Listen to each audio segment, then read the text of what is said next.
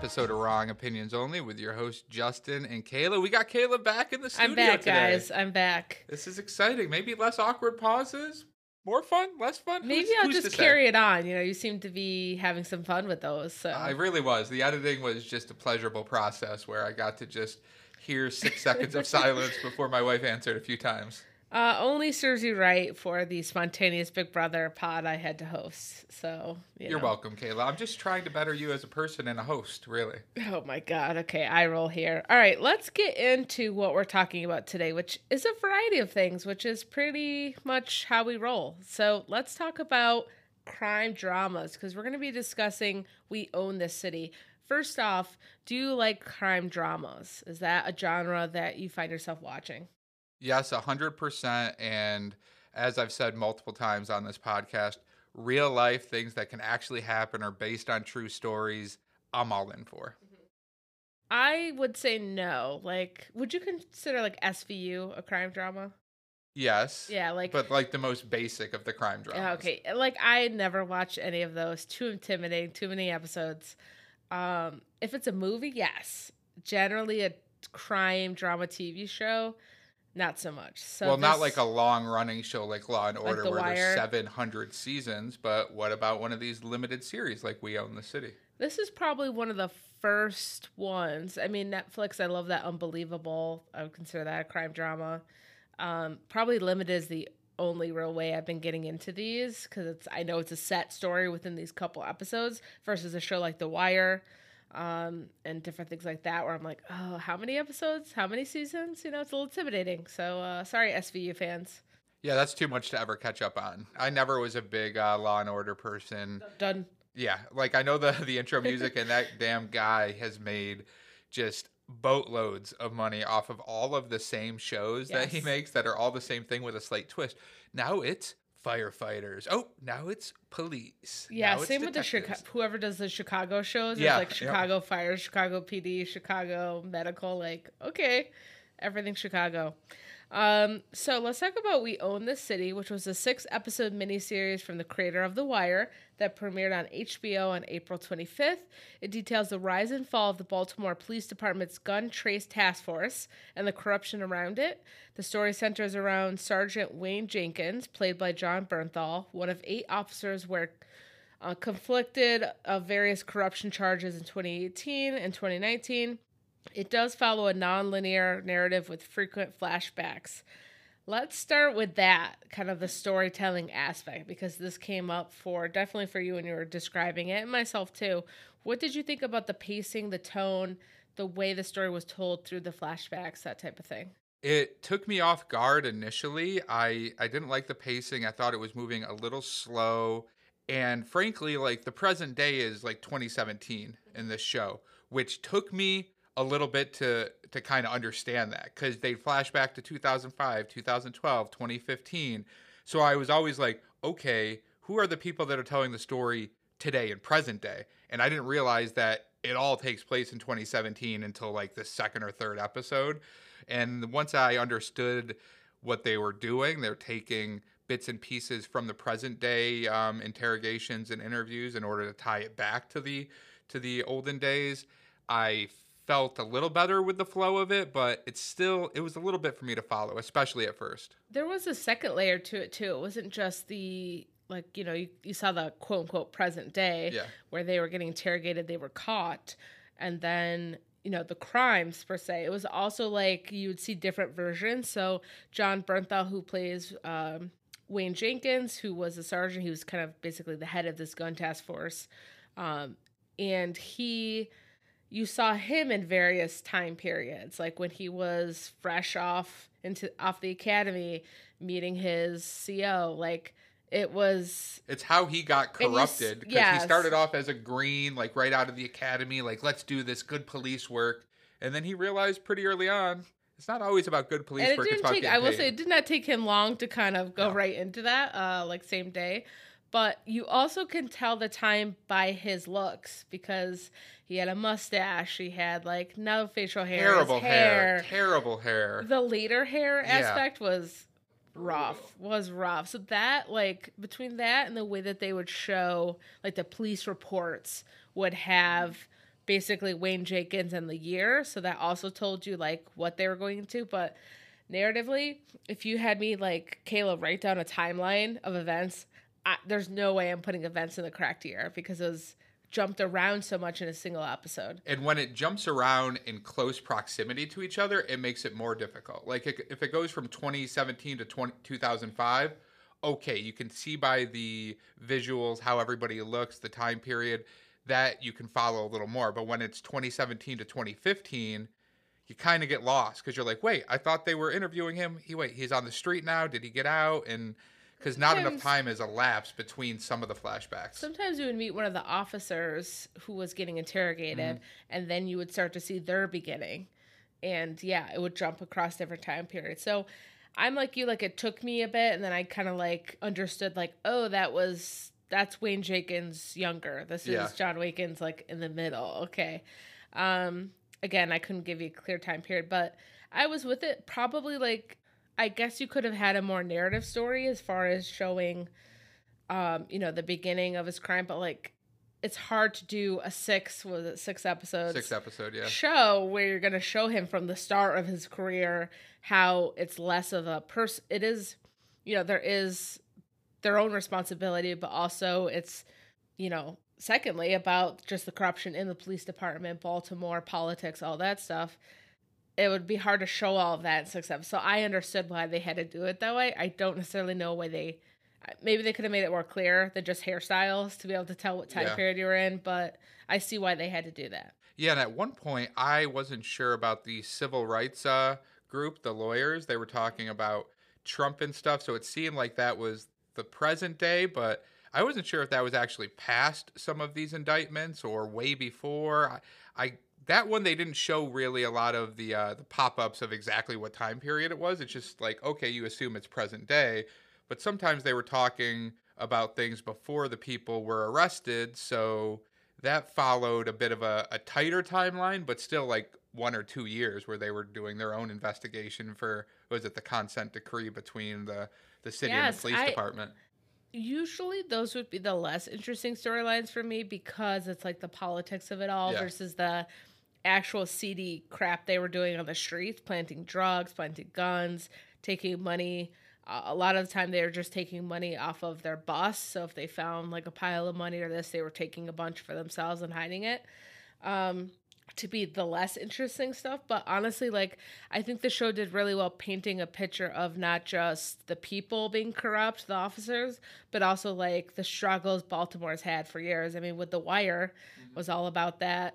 And same creator, David Simon, mm-hmm. who worked in the police department as was a detective for yeah. a while. So you can tell when you have somebody that is creating the show and that's on set, like the realism in the stuff that's happening. It is kind of a grittier, realistic tale, and it's based on a true story. So you have a lot of that that realistic elements of exactly how you get to a point where the trust is completely severed between the public and the police department. Yeah, I mean when when one of the people being picked for a potential jury on a murder case says like I wouldn't believe a police officer if they told me they loved their mother. Yeah. Like that was very poignant. I just think it it made it interesting by showing us from the lifespan of the civil rights lawyer to when she ends up leaving because ultimately she's like I can't go through my career and my life going through this. Good luck, new guy. Um sometimes it's about the changes sometimes we're just literally whittled down to nothing. We don't have enough energy to fight this battle because it's such little things you're getting. And then how a whole political cycle you can push towards something they leave and it's you the same thing. You start yeah. over. You basically start over with pushing the same policies. And you could see kind of slowly i forget um oh man the actual actress's name but i thought she was really great in it. Um the person who played the civil rights attorney, and you could see her getting slowly more and more defeated. Yes. As the series went on, because she's like, oh, this guy has what is it, 19 complaints? Only one's been sustained. Okay, so why is he still out on the street? And you have to see the police commissioner, who, in my opinion, legitimately seemed like he was trying to do a good job and revamp the police department, is kind of has his hands tied because he's like, we only have so many officers that are willing to go out and make arrests. And straight up, it's a political game where if we don't have our arrests go up based on the rising levels of violence, I'm going to get fired. They're going to take uh, more cops are going to leave because they don't think it's fair that everybody's getting fired or prosecuted for doing their quote unquote jobs. So it just is such a weird dynamic between the police commissioner having to worry about the politics, having to worry about the police work, and then having to worry about how he treats his officers that are uh, lieutenants or plainclothes officers in the field and which ones get more privilege, right? The people that are bringing in more arrests, more guns, more drugs, they get to kind of run with what they're doing and do what they want because they have the quote unquote stats to back yes. it up. And just how layered it is, how it's not just people choosing to do bad things, it's the political system not supporting areas that need to be supported. It's um, you know voices being silenced. It's it's all types of stuff. And i i think that really shows in the nuanced character work of sean suiter who i think was an interesting character. He didn't have the most i mean we do have jon bernthal i mean we can go into him but you know the sean suiter's personality is very like quiet kind of like just wants to do his his new role um, as bpd homicide and that stuff. But like he kind of started at the gun test saw the corruption participate a little bit and realize like this is not going anywhere good got out. And then when they start getting busted and he's being called into question you he know freaks out yeah. he I freaks think... out and starts sweating and start panicking like it's not enough. And again that's a the interesting side of humanity for better or worse is how nuanced people are it's like oh, but he got out. He stopped doing it. He got out, and now he's helping people. Yeah, but that doesn't really deny the stuff that he was participating in at the beginning. You know what I mean? Like, yeah, they showed the him. flashbacks of of Jenkins basically saying, "Hey, take this money. We uh, we'll just clock it in as a hundred thousand. There was a hundred forty thousand here. Whatever the number is, here's ten grand."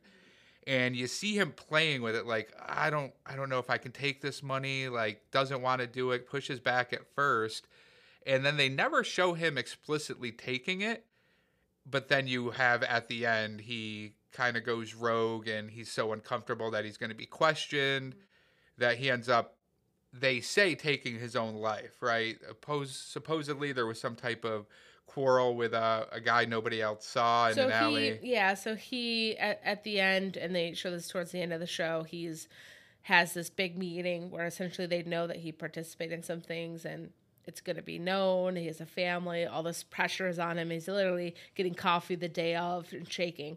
But he's been following this case, and, and this is what happened in real life. He has one partner he's with on the street. He says he sees someone in an alley. He tells him to go like to the corner, and all of a sudden the guy hears shots, runs towards him. He's on the ground, but there's all these examples of he never saw anyone there. Yep. He never. There was still smoke from the gun, which if someone had shot him, that would have cleared by the time he was only gone two seconds it took to get to him. All of these elements, where he was shot, all of these elements are implied that he killed himself, that he couldn't take the guilt and what might happen to his career, to his life. And how he lo- he walked yes. into his kids' rooms and looked at them one last time before he left for work that morning. And and uh, sad, yeah. such a sad story. And um, he is what really brought me into the show because mm-hmm. the first couple episodes I, I was struggling a little bit. And when Sean Suiter's character came in, that's when the show kind of turned around for me because you had somebody that it gives you a glimpse into that lifestyle, somebody who got out of it, somebody who's trying to do good, and you can root for. Or it's like, okay, this guy's in homicide. Maybe he's not making all the bank of those guys working overtime on the gun trace task force, but he is happy. He is proud to go home to his wife and be like, I did something good today. I'm where I'm meant to be. And then to see that fall apart in the last episode was that was rough to watch. It, oh, it was. It was slow too, and for me, unexpected because I didn't know really anything about the story going mm-hmm. in, yeah. um, and so it was all kind of new information. I definitely looked into stuff after. Let's talk about Jon Bernthal. I think in the part, um, if there's any scenes or lines you want to specifically shout out, but Jon Bernthal basically carries the show. The show is made for him. He is a lunatic, and I love it. Was just like hilarious. He's really going all in.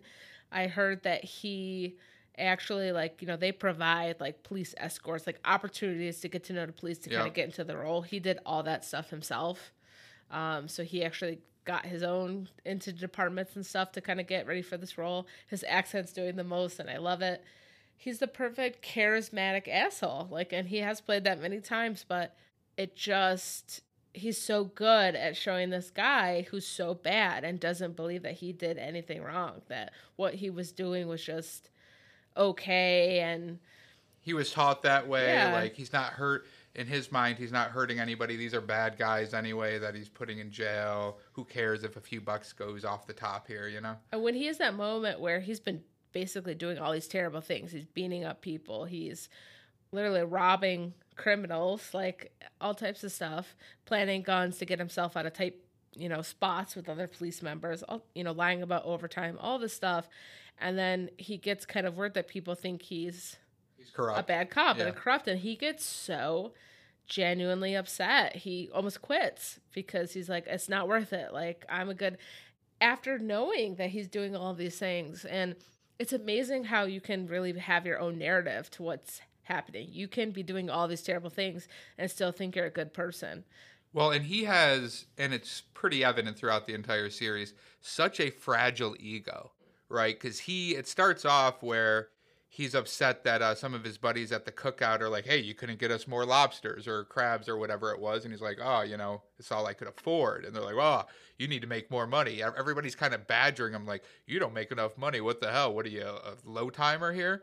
And then over the badgering, he eventually gives in to like, all right, let's take a little bit from these guys when I pull them in, and and then it just kind of gradually increases from there, where he straight take stealing from people on the streets, or he's planting evidence, or he's planting guns to get himself out of a jam, and he just spiraled in a way that he was justifying it himself because what he walks around talking about himself in the third person a lot Yes. of time, like Wayne Jenkins is the best damn cop in this police force. Look at all these stats. His I own got. hype. I Yep. mean, and he is. He's beloved. Uh, The people that are following him, that in his task force, getting extra money, lying about overtime.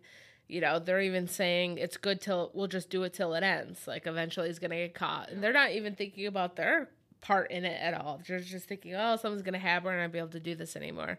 You know, he was this beloved guy, this guy that when you know riots and different stuff was happening he was bringing food to the his police brothers you know all types of stuff and then doing all this stuff in this he does his high speed chase realizes like the guy nothing was wrong and then had to plant stuff on him like to cover up someone died an innocent person died and so it's and like that that specific case with the high speed chase is the one where Suiter was with him, Mm-hmm. and you know very uh, conveniently he's like, "Oh, we've already uh, looked through the car a hundred times. Suiter, go go check again." And and he finds a brick of cocaine or whatever under the seat. Yeah. like a very yeah no yeah. police oh, that just appeared out of nowhere. Yeah.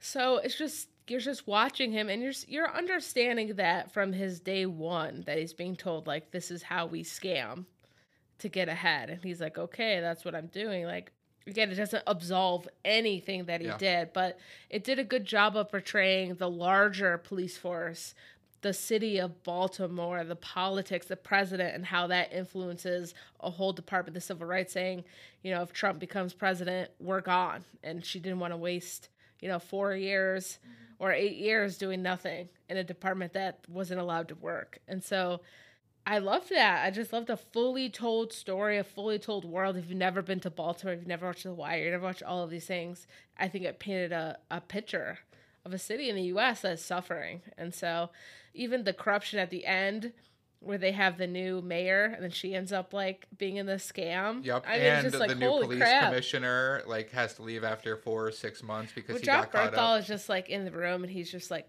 like kind of pushing his lips and staring down the commissioner. Wild. And he has like even when he's in the courtroom and he's talking about an arrest, he's like, "Yeah, we surrounded the car, yada yada," very nonchalantly. And they're like, "Well, that's police intimidation. They're gonna go free." He's like, "What the hell? I'm I'm doing good police work here, and you guys just won't keep any of my guys in fucking jail." And it's And he thinks his guys aren't going to rat. They told on him immediately.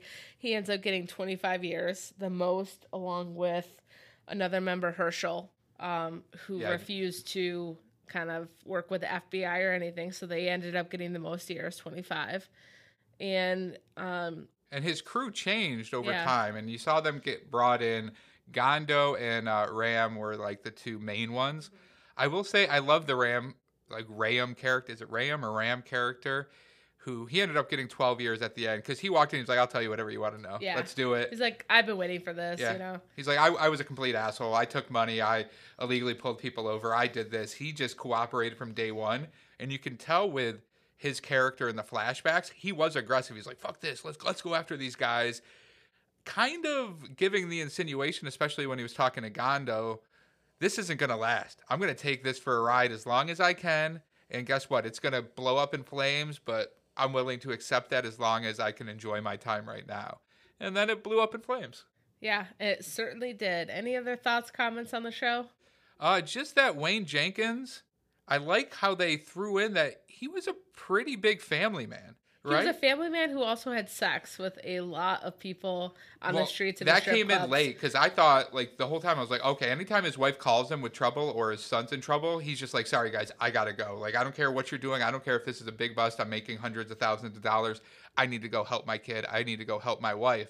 And that was the thing tying him back to humanity for me. So you didn't like his character. He was an ass, but there was a little bit where you're like, okay, at least he's still tied to his family. He still cares about that piece. He's not completely off the rails. And then the last couple episodes are like, well, actually, he was going to hotels and hooking up with hookers too. And I'm like, oh, well, okay, yeah, we no, go. see, I was just hardened. I'm like, this guy is just, again, like at the end of the day, probably when they shut the bars in his cell, he was like, I am a family man. I am. And even they say at the end, him not admitting to these things let him Yeah. have that persona going in was that he was about his family that he wasn't threw admitting to Suiter under the stuff, bus a little bit. you know I do like that he used to walk around with Mike's Hard Lemonades. That was his Yes. drink, and people would give him shit, and he'd just be like, "Fuck." like he'd get pissed at first before he kind of got the power. They'd be like, "Oh, what are you drinking there?" And he'd be like, "You know what? I do better police work. Screw you, man." And then as he got more confident, he'd just be like, "Fuck you. This is what I drink. Be better." like, just just the the belief at the time that oh these guys are getting guys off the streets look at all the guns they're pulling in and they had just no care consideration or thought to look into how they're getting these guns oftentimes being planted Yep. on people and so it's it's wild how much freedom they had to completely scam this entire department for so long Now, quick question for you. At any point, did you think I had this cross my mind a little bit, maybe episode four, episode five? I thought they were going to pull like the Uno reverse card and just show things from Jenkins' perspective and that he actually wasn't a dirty cop and everybody in his task force was throwing him under the bus for what they were doing. Did that ever cross your No. mind? No. Okay. it's so it was just me.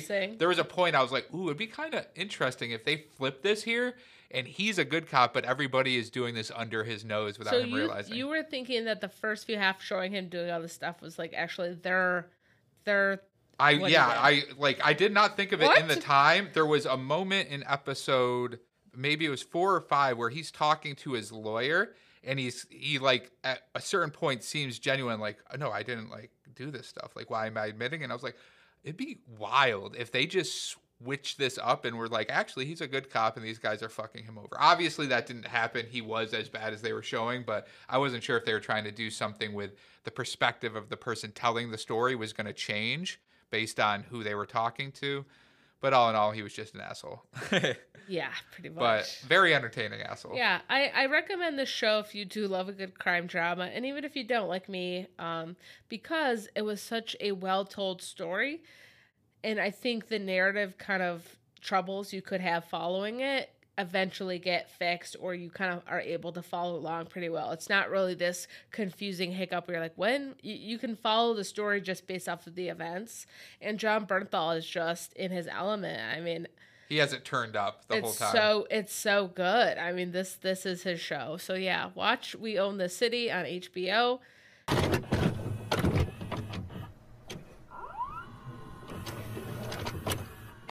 All right, so now we're going to be talking about the film House of Gucci.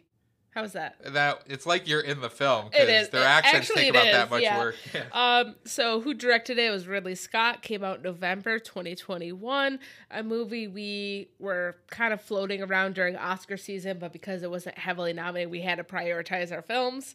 Um, starred Lady Gaga, Adam Driver, Jared Leto, Jeremy Irons, Salma Hayek, and Al Pacino. Box office gross budget budget of 75 million, gross over 156.8 a little bit of a disappointment. Uh, I think they were anticipating a bigger um, actual box office hit for this, but it was still a little 2021, a little COVID-y. Also, A little They- COVID-y. a little COVID-y. You know. They were trying to just do the theatrical release, so this wasn't on streamers No. up until a couple months ago. Right. When Which we were is like, insane. let's do this. Let's Yeah. let's lock in here. It did get a Rotten Tomato score of 63%. Way too high. All right. Thoughts? Oh, okay. I beg to differ. Thoughts going into the film. So this one was the most talked about film when it came out. Like everyone was talking about the crazy accents, the crazy plot, like Lady Gaga doing the most. So I went into it knowing that the performances were going to be silly. And so I leaned into it because I knew like this was not going to be like obviously an Oscar, you know what I mean? Like super serious at times because it did get over the top in several elements. So I leaned in. I think that helped me appreciate it because I was like, this is a wild film. What about you?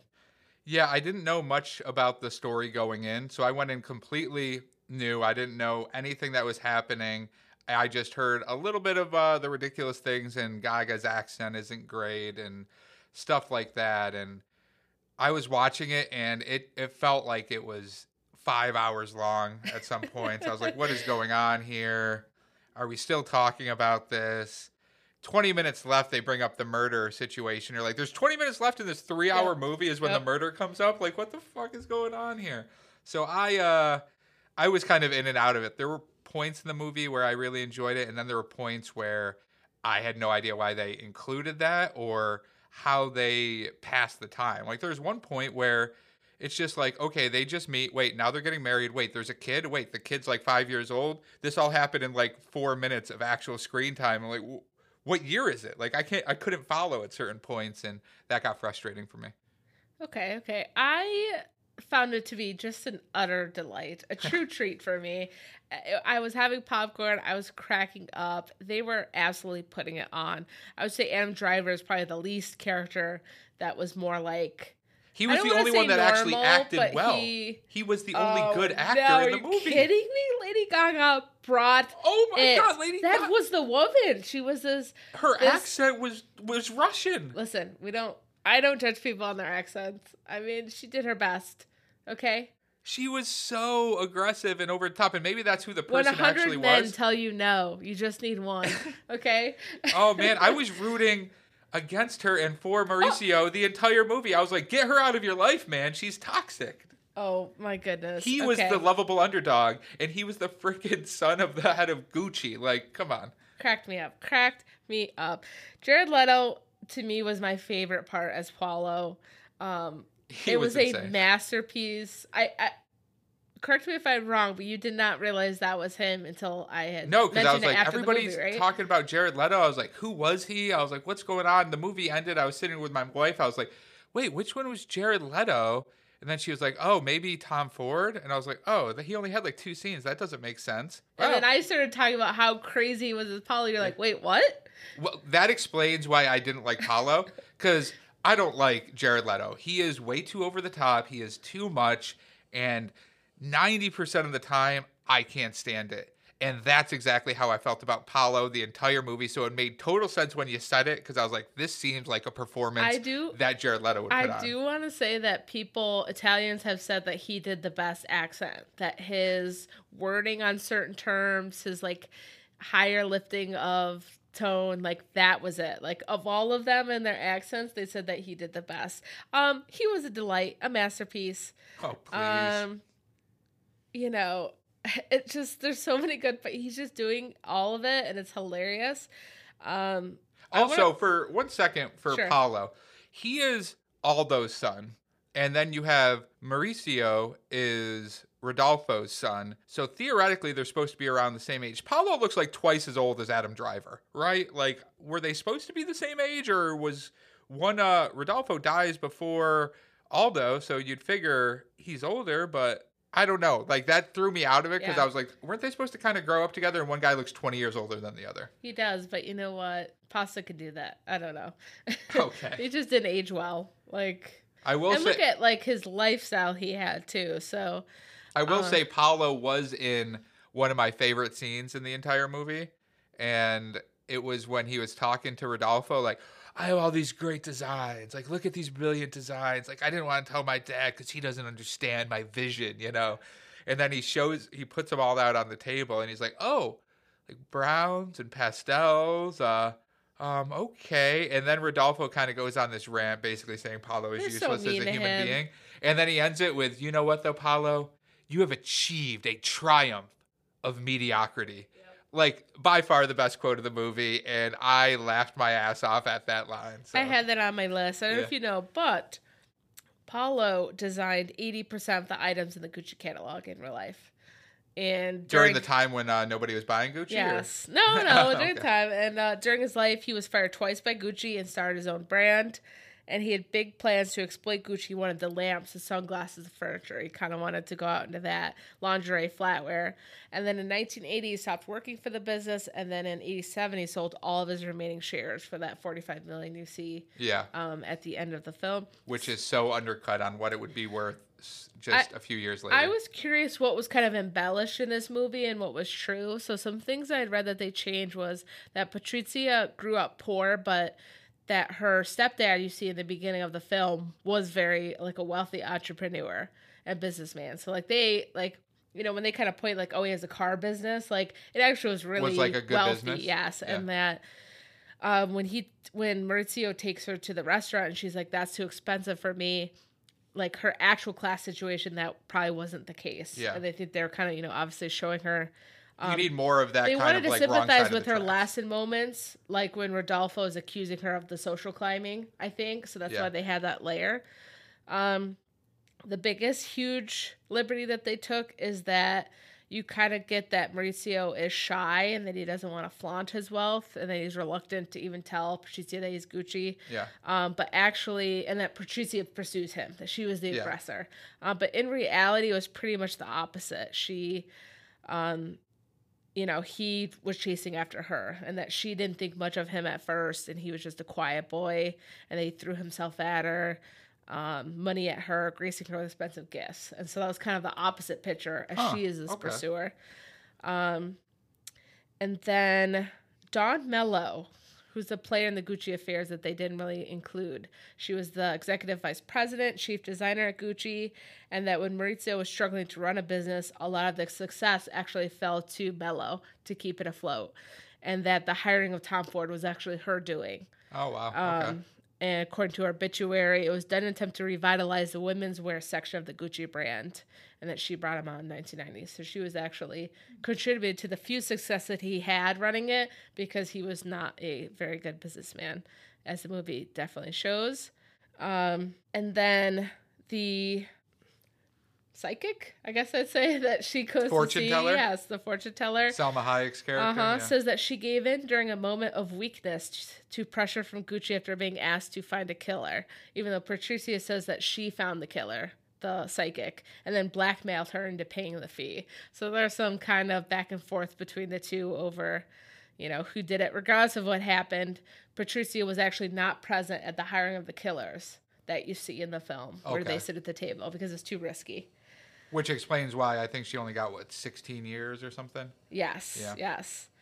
Um, and you know that scene where you know when Maurizio's gunned down by the hitman, and the day after the murder, uh, when she gives him the, where she hugs the woman that he was having an affair with and married. Yep. Um, Affair is a. I think they were broken up, but anyway, if you're still married and you know, separated. sleeping with someone, Okay. I, I think that's an affair.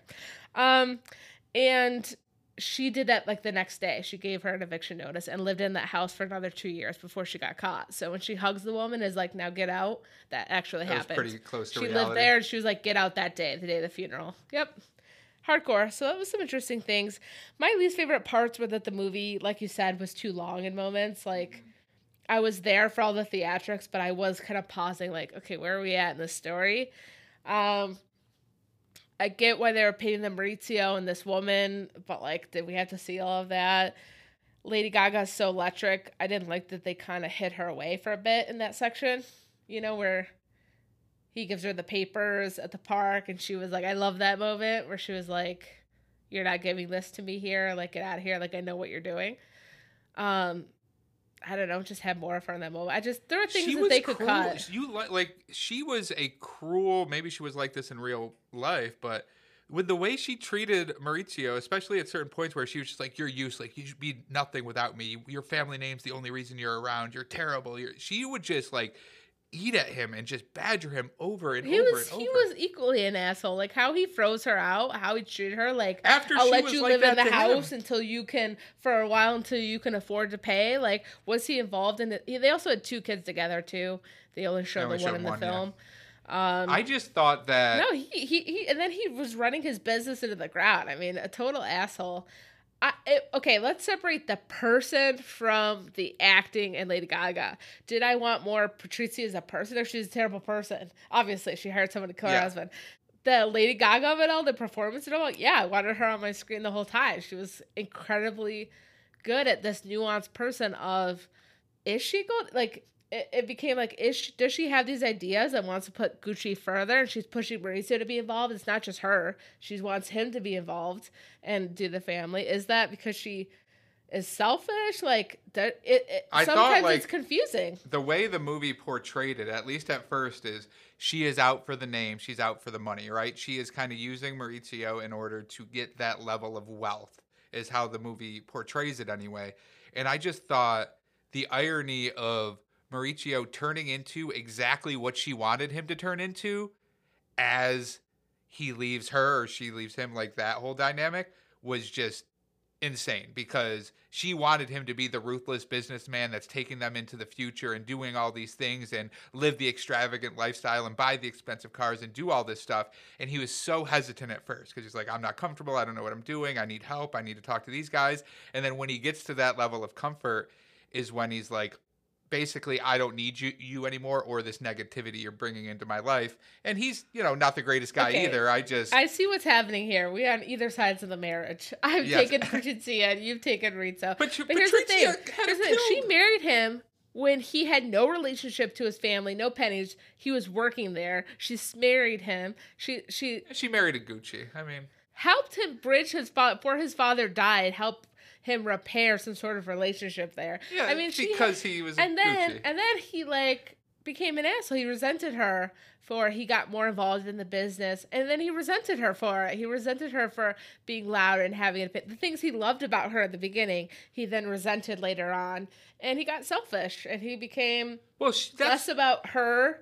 Well, she got selfish too, where she's like, oh, she was going on these buying sprees of all these things, and he's like, what, what are you spending all this money on? Like, we don't have that money to spend. And then when they did have that money to spend, is when they ended up getting the divorce. Next Apollo, and you know he didn't. Paolo, of- yeah, you don't even get into. Paolo was such like he pees was an the, like, unbelievable idiot. Like it was beloved- another level of being unbelievably stupid in a movie. Was Paulo like somebody can't possibly be that stupid and naive, right? I mean, the family was bad. I mean, to the point where at the end they basically through all this craziness lost the entire business, and that there's no member of the Gucci family working for Gucci. To Which, this yeah, day that after is all that happened. Absurd. So they were like destroyed. I mean, they were Gucci was down to the ground before they brought in Tom Ford and revamped it. Like, props to them because he he notoriously Maurizio like did terrible business strategies. Like, was not made to run it and enjoy just like living this fabulous life with his new wife. well, yeah, he kept saying it's the long term vision, which to a point works, but you also eventually have to make money. And after they got Maurizio out, he died in 95. 95, they went public. So they had an initial public offering. And I was trying to look up exactly um, InvestCorps, who bought out like the last 50%, I think, of Maurizio's shares there uh, in 1993.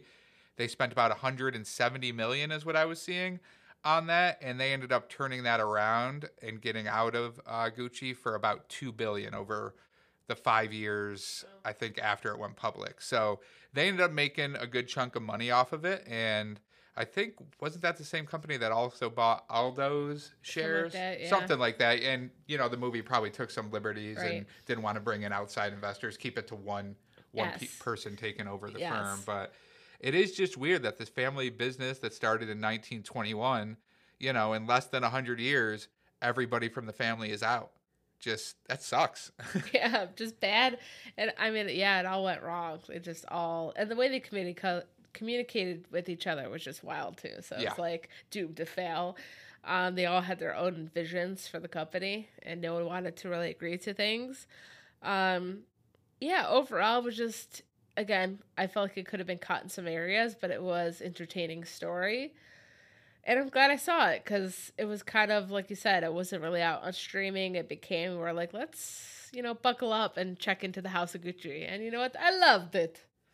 Yeah, I guess it was entertaining to watch. It's probably not one I'm ever gonna watch again, though. Fair enough. Yeah. I feel like in a couple years I probably will. Yeah. Okay. Yeah. Fair Alright. enough. Any other comments on the House of Gucci? You good? Uh, Everything Gucci? The only thing is, uh, they said Paolo died in poverty in 1995. How the hell did he die in poverty when he sold his shares to Gucci for like a hundred million dollars a few years before?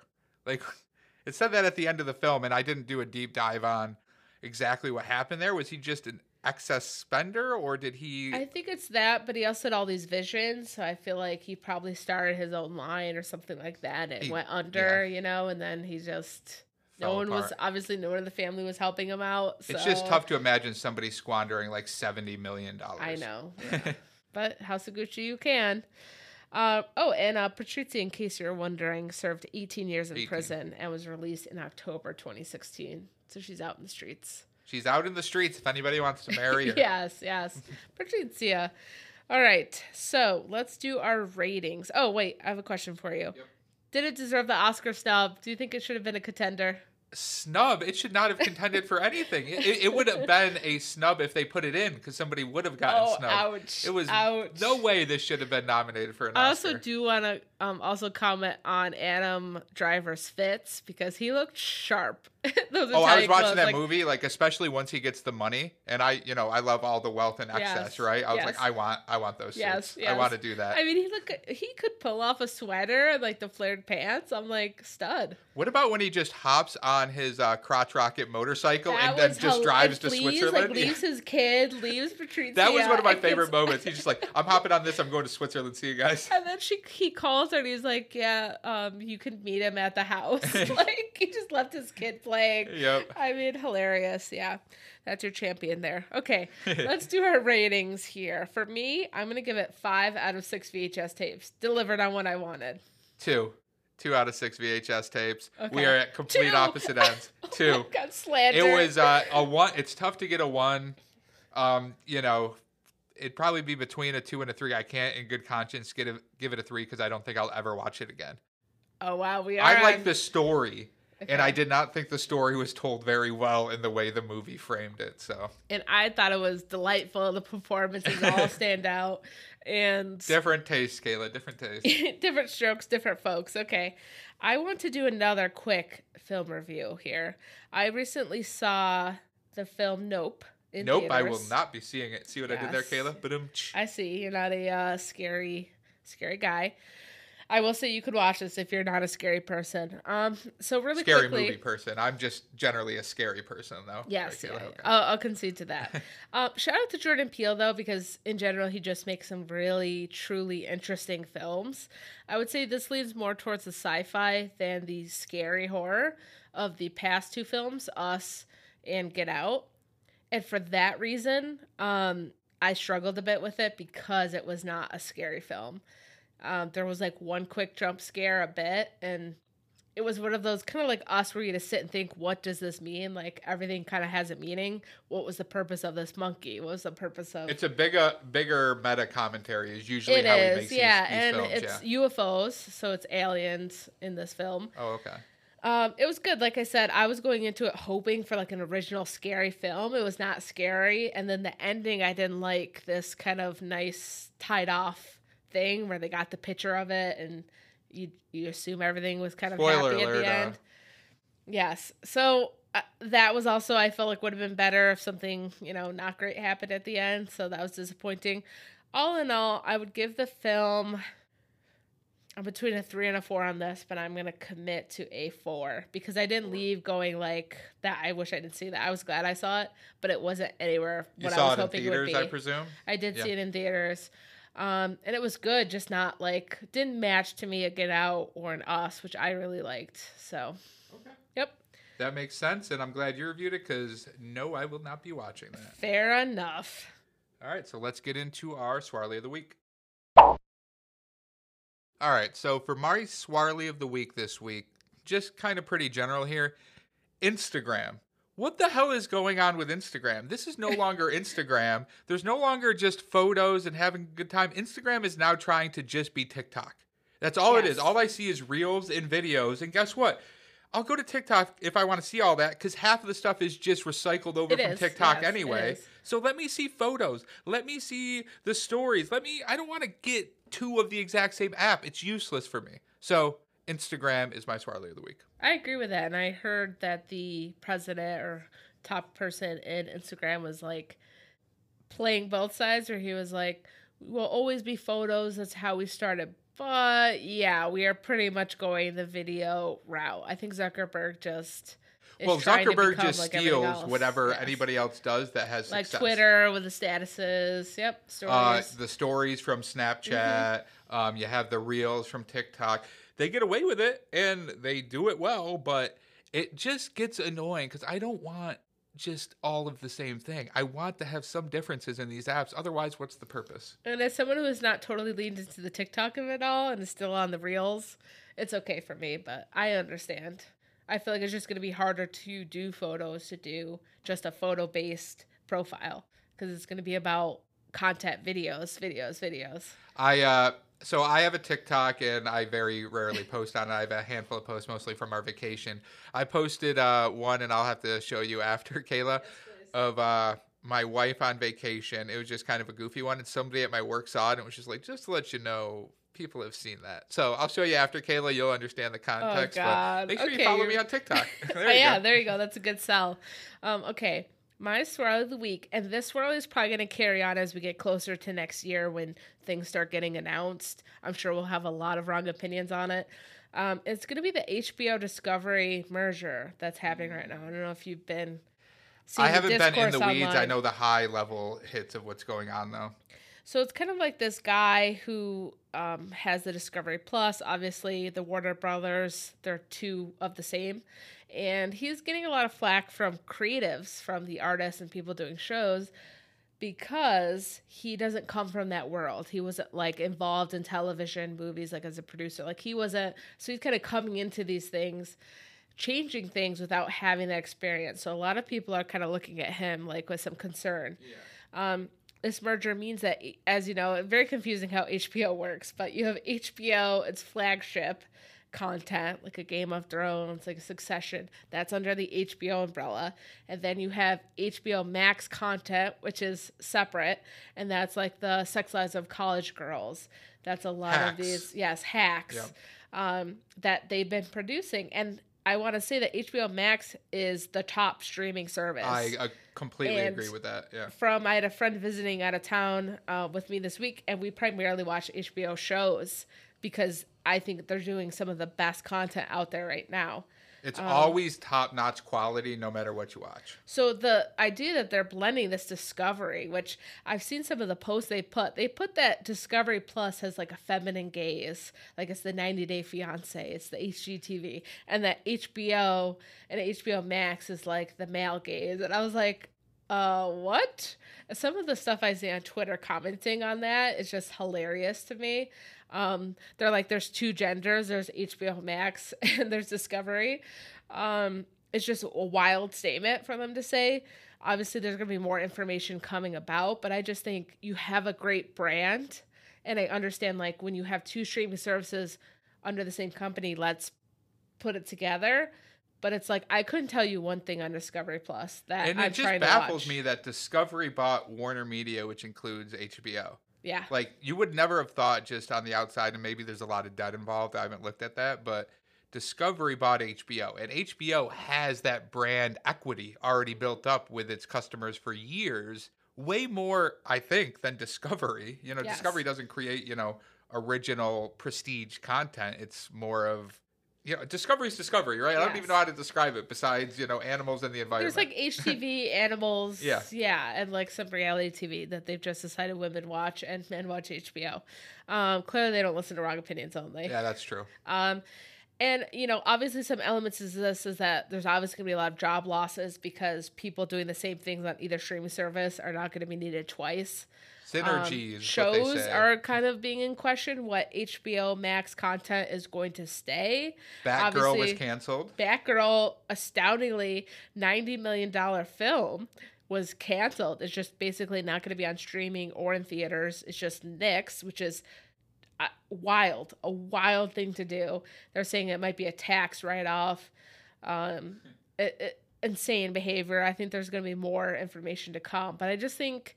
Don't I'm scared. Don't ruin a good thing. I love it. It's one of the services I'm like, this is worth the money. Yeah. This is producing and Well, it's worth out my mom's account that I Oh, used to log okay. in. Yeah, um, and HBO Max is just producing some original shows. Like, I don't want that to disappear, and I think that some shows might have some issues here. And so yeah, that's it'll be interesting to see how it plays out, especially with the new Game of Thrones show coming out soon. Industry just came back this week, Mhm. so there's a lot of stuff that I watch on HBO and Just will started the rehearsal, which is I think you have to be a little bit of a bad person to enjoy. uh, which I am, and so I enjoy it. Um, also, a quick shout out to an additional Swarley I just thought of Amazon Prime for not renewing the Wilds. You suck. Oh my you God. You suck so bad. Did you see the angry post I put on our story? No, I- no. Oh, I thought I tagged. Yeah, so through our uh, wrong opinions only, I was just like, no, what are you doing to us? I then- did our Twitter when I found out at like Yeah. midnight. I was so upset. Yeah, like, that that's upsetting. So make sure you listen to our podcast on the wilds. I posted the link out there. I think it was uh, episode fifty-eight. So and then show your support for the show because it's getting shopped around at potential other platforms, and we need more. I need more. I think the wilds, uh, the end of the wild episode we did, Kayla, if I remember correctly, you said they they are definitely going to be renewing this. There's no way Amazon Prime does not renew this show because it's got such a big fandom. Yeah, and fuck, then we're here two months later. fuck you, Amazon Prime. That's what I have to say at the end of this.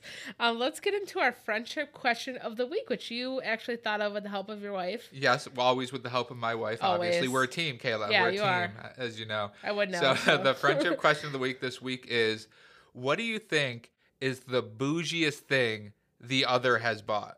So this is hard because again, my thought was like the most expensive, but you were like has to be like a little flair, like to be like a little showy. I think. Yeah, it's it's not Yeah. just cost, but it's like I'm trying to show it off kind of. Like I want to show that I'm a, you know, person of wealth. Again, like I don't feel confident in my answer, but what came to my mind when you said that is what I'm Yeah, gonna yeah, go let's with, see. I'm which is when you were in Italy and you were like looking at watches and stuff. I was like, that's Oh. kind of like Yeah. bougie. You know what I mean? Like expensive and like the like you're in Italy buying you know jewelry. Santorini wearing. to So- be specific. So I feel like that's kind of bougie thing to do is to shop in Italy and buy watches. Uh. I think you are 100% correct. That was very bougie of me. Yeah. I love that watch, uh, Hamilton.